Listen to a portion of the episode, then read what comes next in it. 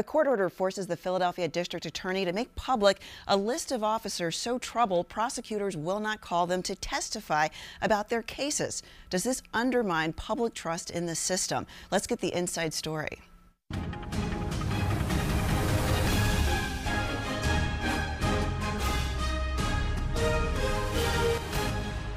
Good morning. I'm Tamala Edwards. Welcome to Inside Story. Let's introduce you to the panel. We'll start with nonprofit exec George Burrell. Good morning, Tam. We'll also have communications exec Jeff Jubelirer. Morning, Tamala. We have another nonprofit exec, Donna Gentile O'Donnell, and attorney and columnist Christine Flowers. Are you an executive and I just don't know? No, only in my own mind. Okay. Well, let's talk about this topic of this list. A court order compelled Larry Krasner to make public the names. We knew there were 29 officers. Now we know the names and what they've been accused of. And a lot of it is really troubling material. Federal investigation for corruption, child sex abuse, drunk driving, assault, domestic abuse, drug dealing, mishandling evidence, lying to authorities, burglary, and that's just a partial list of what's on there. And it's to the point where prosecutors say, This is your case, but I can't have you come on and talk about your case. And everybody who goes chung chung and they watch Law and Order, they know. You first see the cops put the case together, then you see the prosecutors, they're supposed to go in together. They can't do that. And it raises a number of questions. When you read this list, you can understand why the public might go, wait a second, this makes me think twice about an officer telling me the way a case went. What is to be done with this information? Well, I, you know, I think the important, the critical question is what are the defenders and defense counsel counsel going to do with it once they've had the disclosure of this information? I assume I'm not a defense counsel, but I assume they have the power to call them as witnesses. So the fact that the that the that the district attorney's office doesn't decide to put them on the stand doesn't mean they won't be on the stand in a particular case. And, and, and my concern is is much less about these guys that have been disclosed. Uh, how do they do this going forward? I mean, there is a there seems to be discretion within the district attorney's office still to decide whether to disclose to defense counsel whether these people exist with problems, and that discretion, to me, should be removed, and they should be obligated to disclose that. Christine, you're a lawyer. It makes me wonder, even if these officers aren't connected to your case, could you raise the specter of them and say, one apple taints the whole barrel? If this is okay for this person to be on the force, maybe my client isn't getting a good deal. Like, does this open the door for all kinds of shenanigans when it comes to trials? It, it absolutely does, and you can see already that there have been lawsuits, civil rights suits filed, attempts to have uh, prior convictions overturned when the names of some of these officers who um, have who were on that list have been released. Um, you know what, what George was saying. This these names, this information should have been turned over as what they call Brady material. When there's anything that could be um, uh, not disculpative, that could um, sort of go toward the innocence of a particular defendant, the prosecutor is obligated to turn that information over to a defendant, uh, to a defense counsel. And if there is some question about the credibility and the character of the witness, of the of the you know the police officers who are foundational to a case, that information should have been handed over. I think it's great that the names are being made public. I think it's important because, for transparency's sake, the public needs to be convinced that the people who are prosecuting these cases are doing the right thing and that years down the line we're not going to have these convictions overturned because of this type of you know chicanery and and you know hand uh, clasping. You know, Donna, the other side of this story is the what happens. I think nine of these officers of the 29 are back on the force, and it's kind of like a revolving wheel. You go out, they do the investigation. The police command says we got to take them back. Arbitration says they come back. They get paid a salary, maybe back pay, and so the taxpayer gets it going and coming. And it sounds like there's no way. What can be done well, to fix this? So, so importantly, I think, I think we need to start with what's the basis for all of this. So, all of these actions that are taken when officers are engaged in, in improper acts and they find their, themselves being a defendant versus being uh, someone who's trying to uphold the rule of law. Um, all of this is governed by arbitration rules, and those arbitration rules are also governed by Act 111. So the, the, we have Nobody to out go there knows all what the- Act 111 It, is. it's it's it's it's the it, it's the legislative um, vehicle which makes which establishes standards by which So the arbitration bottom can line is occur. Governor Wolf needs to get involved and well, say we the have to fix Republican this. legislature needs to take action on this because the governor can only approve or or veto anything that hits his desk. So I would urge the Republican leadership that's committed to the rule of law to do that. Jeff, you're not being quiet just because you feel like being quiet. We'll explain to everybody why you've been a little No, laid back. and- Absolutely, thank you. Um, our firm and I do a little bit of work now with the Fraternal Order of Police, and that's important to disclose here. And it's very difficult subject matter to, to come on TV and encounter. But what I will say, just a couple of tidbits. I Well, think wait, wait. I want to hit you with the main question. You- okay. if I'm a cop and I hear this, I'm furious. I'm out there and I'm trying to do a good job. Mm-hmm. We know that the FOP and the GOP have had a long history of supporting each other and wanting to move things forward, but I would go to them and say, I want you to get these guys out of here because they're making things harder for the good guys. You're right. But all the quotes I see from the FOP, all the comments are, things are, leave it alone. This is the way it should be. Why Well, aren't they at the forefront of saying, we got to change this? Well, listen, if, if, if people are found guilty in the court of law, they should not be on the force. I think they've, they've agreed that, and those people have been removed from the force. When you're mm-hmm. talking about this list, let me tell you, first of all, the, the FOP had no idea the list even existed. It was not disclosed to them. When they were called by a reporter, which was leaked by probably someone in the mm-hmm. prosecution's office, they said, What list? They were just got the list. The list was created by former DA, now in prison.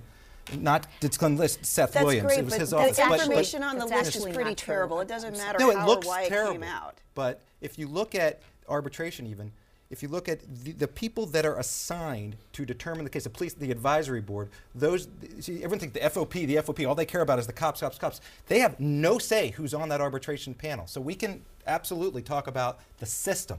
But let's be really careful, I'm saying, to talk about the police, every the FOP and the police as a whole is all about just keeping their place in the force. Under John McNesby, he has been sued, or the union has been sued, for failure to represent police more than ever before. You don't see that in the news. So again, there are many things that I'm not just trying to defend, but I'm saying there are there is some more context I'm not to sure this they, story. I'm not sure they don't have a, a voice in who the arbitrators are. There's a panel, I think, the city, and they pick one. and then commissioner and then has a say. The union I- does not get a say. I do think they have a say. in the If They I, do not. If I can back They up to one point, um, the list was not actually created in the DA's office. It was created by the internal investigation group of police.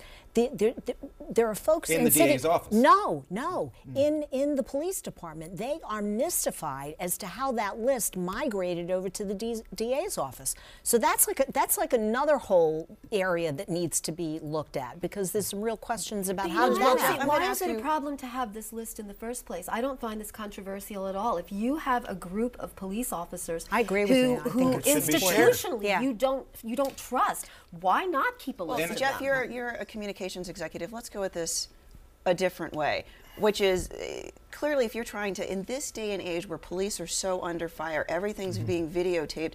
Yep. As with everything, things are changing. You would think that you say we got to get out in front of this and do more. Maybe this would have worked 10 years ago, 20 years ago. This list is going to add to our troubles. Let's get this. Let, let's do something to get the people who are troubled out of here. Is there going to be something different from the FOP to push for that? Well, first they have to understand. First, they just got the list, just like Krasner. D.A. Krasner just got the list, and he's still vetting it as we speak here today. Second, they need to know about it. The protocol by which officers are put on the list, they didn't have it. They just received it uh, in the last week or so as well. So they need to be part of the solution. Absolutely, I will. There's no disagreement there, and I'm not here to just be a mouthpiece for my client, but they have to be part of the You're- you're solution. amusing, George. well, But I know where he stands too. George, you've been a city official. Here's another side of this: the public costs, millions of dollars every year.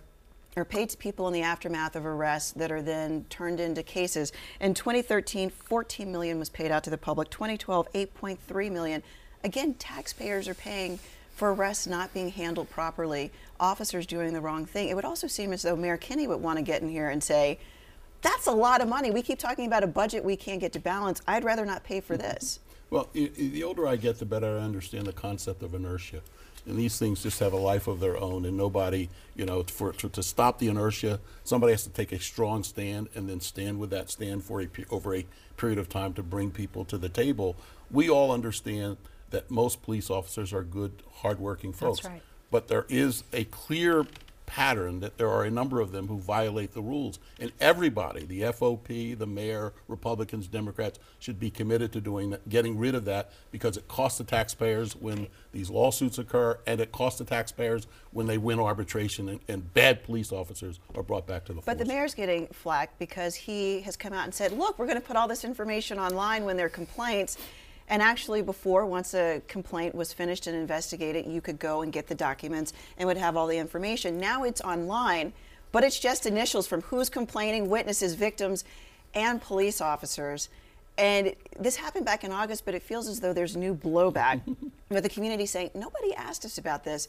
Do you think this stands, or do you think he's going to have to backtrack So on this? I, I spoke to the mayor on this subject, and he was very clear that what they are trying to do is to be responsive to citizens who have legitimate complaints, but also to be protective of officers who, who w- there, there needs to be an investigation. Their families need to be Due protected. all around. There has to be due process. There has to be a rule of law, and there has to be a, a So then, once the case, why not go back to the rule that once it's over and investigated, especially if the officer's been found to be in the wrong, then more information is forthcoming. So future victims, reporters mm-hmm. trying to We're back light. to the arbitration rules because all of these things are embedded in that contract. If they can change the arbitration rules, then they have. but the, this wasn't the case under Rendell or Nutter. This was a change made It actually, Kenney. it actually, no, well, he what he was trying to do was balance the the issues on both sides for victims that felt that they had been unfairly treated, and for cops that needed to be investigated. You know and Tim? this, Uh, sorry, no, uh, please go no, ahead. no, and I, I, whatever Donna said, absolutely. the thing, but, but you know, the idea that um, I only think personally that people who have been found, police officers who have been found guilty after uh, you know due process and an investigation, that their names should be made public. I don't think that people who have been accused and there's been an investigation and then they've been cleared. I don't know why those names have to be made public because there's there's a stigma regardless. If you say, oh, you know, somebody can file a false complaint against a police for any officer, that stigma will still attach. And if that person has I don't been think cleared, anybody's disagreeing with you. I think it's more the general idea But that it- we right now now, have, we have information back- that takes Right. us nowhere. If, it, But- if they if get back, they the change it back, it does not go to that. and they, anybody can make a complaint. Say it's a divorce, uh, a proceeding divorce. Say, oh, my husband's a cop. I don't like him. Right. I'm going to complain about. It. But it. I don't think anybody's saying we want that to happen. We're saying in cases of like people of these Sure. 29, can we go back to a system where somebody else who has something happen can go to the record and see what is going on? Do I have a cop who's questionable? But The they can. They investigation's can I don't think anybody it, can't they? questions the mayor's Yes. commitment to transparency. I think the question, and I don't think, I think most people would agree that people have been accused of something, nece- Right. they shouldn't necessarily have their name disclosed. But once you've gotten to the end of the road, Right. then I think there's a different question about whether those people's names should be known. And I think that that when a when a leader like Reverend Mark Tyler, the pastor at Mother Mother Bethel Church, says that there is a need for community participation and a, and a revisiting of this question, at least it requires some attention to be paid to it. Very quickly, we saw the GOP candidates for the governor's race meet here in Philadelphia. They agreed on a lot of things, they disagreed on a lot of things, and one of the weirdest things they disagreed on was Paul Mango going out after Scott Wagner saying that he wants boys in the girls' bathroom. because Wagner says he was in support of a bill, anti discrimination in housing, employment, etc. Laura Ellsworth, the third person, seemed to roll her eyes and go, you know, there's not going to be a rush on the bathrooms. But it's an interesting tactic by Mango. Wagner has said, I'm more Trump than Trump. He seemed to be trying to outflank him on the right. Mm-hmm. Yep. Was this a smart move or a dumb move for Mango? Hey, it's, if it's about winning the primary, perhaps it was a smart move. But from a general election perspective, from 90%, I would agree, plus of Pennsylvanians, it was not a smart move. If Laura Ellsworth could raise a little bit of money, she is the candidate, the, the most rational, conservative but rational positions that could cause Tom Wolf a little bit of agita. And if Scott Wagner looks balanced and moderate on anything, my you goodness, know that the Mango Republican is way is- out in the forest somewhere. That's a statement. But, but they, Tom but- Wolf but- is laughing. But, but they are, I, I- you know, I think that Wagner and Mango, they both have resolved that the only way there's a possibility to win is to be Donald Trump and get the magnetism that Donald Trump got in the T in this Commonwealth, and that there is a, there is a frustration among traditional Democratic voters who don't turn out. I mean, Well, that's I- their strategy. I- I it's think- not about substance. I think I agree that that's their strategy, and I think it's a wrong strategy because I think we're going to see a reaction in Pennsylvania unlike we've ever seen before. Anybody that's aligning themselves with Donald Trump, I think, is going to be they're, they're going to be very I just, disappointed. I just felt like for every voter Mango maybe picked up, he just shed five. It just I seemed think to be that's an right. interesting. My consultant told me to do this, and he was a consultant. Uh, he should. Have. I have used to work for his consultant too, John Brabender, so I work for everyone, but uh, not today. I want to be clear. It's not what I would agree to. We're going Just to the take a, FOP. right. we're going to take a break. George and everyone. We're going to take a break and come back to more Inside Story. 6ABC's Inside Story is presented by Temple University.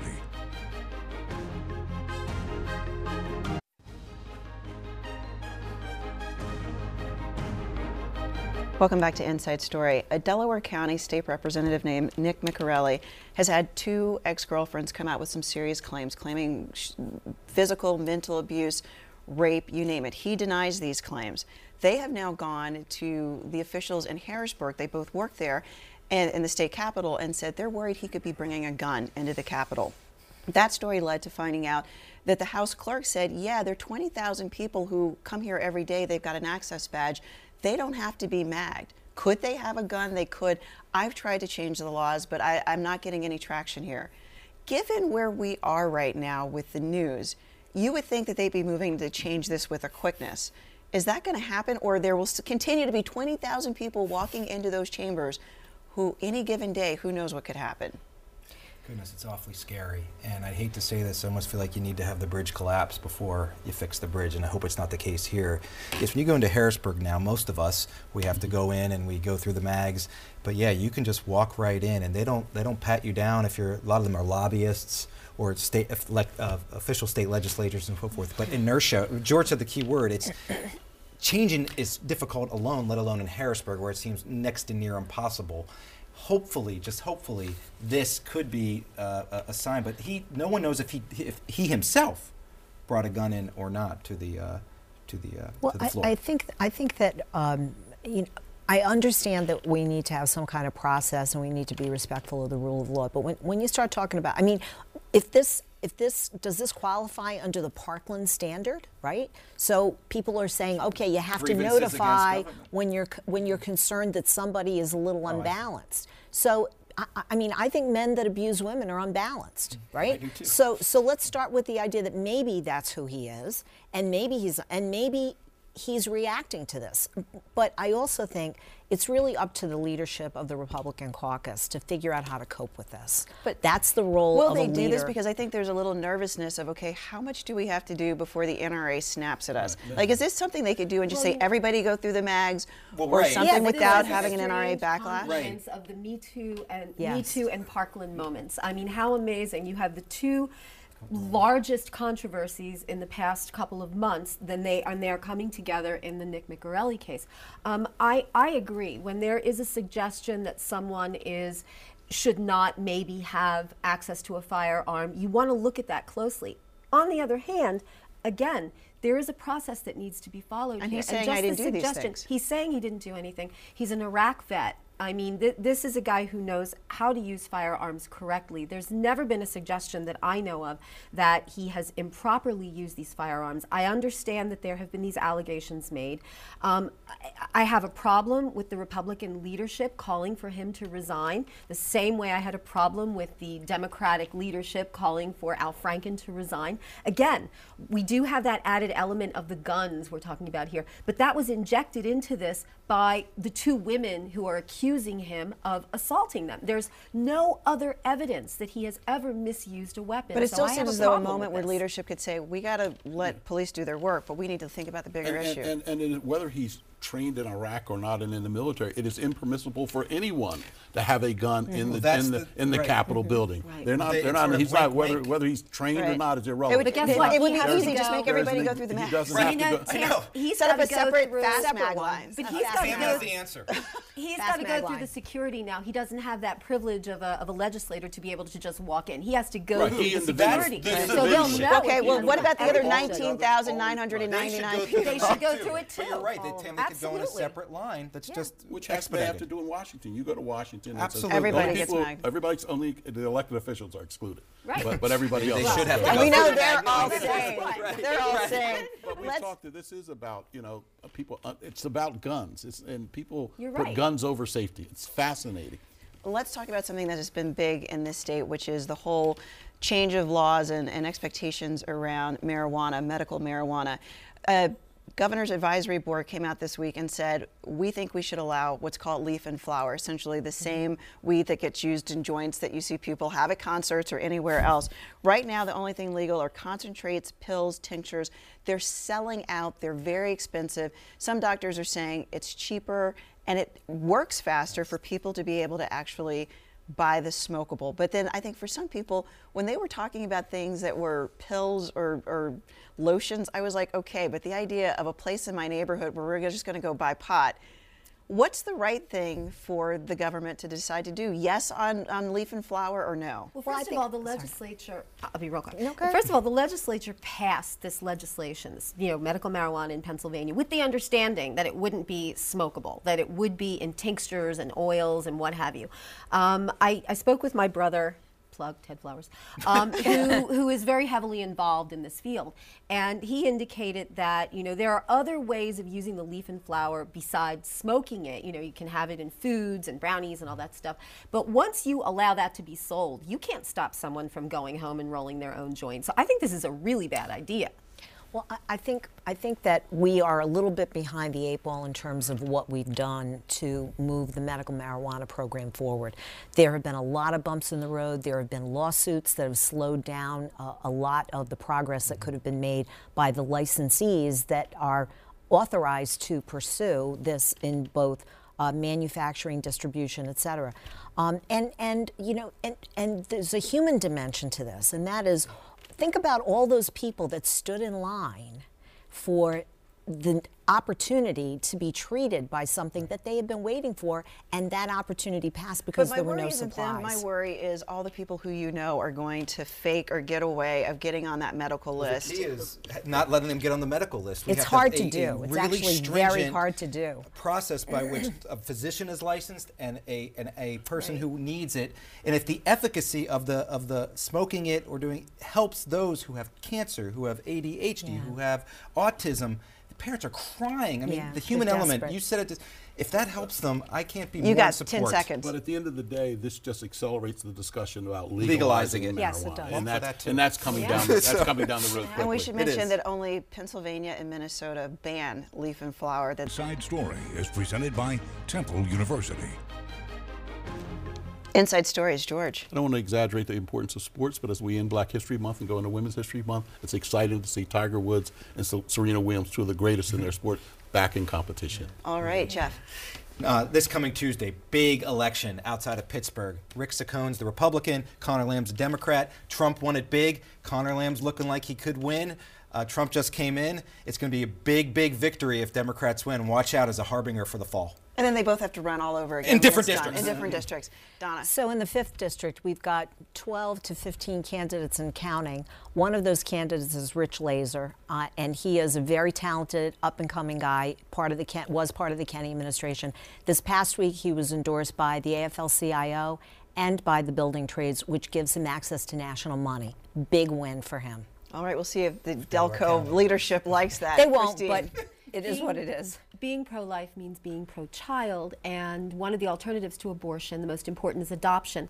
Becky Snyder Fawcett understands that, and she founded a program called Help Us Adopt, which gives grants to uh, prospective adoptive parents. They're having a um, benefit on Tuesday at Neiman Marcus, 1 to um, 11 to 1 in the afternoon. Good to know. That's it. That's been Inside Story. Have a great Sunday.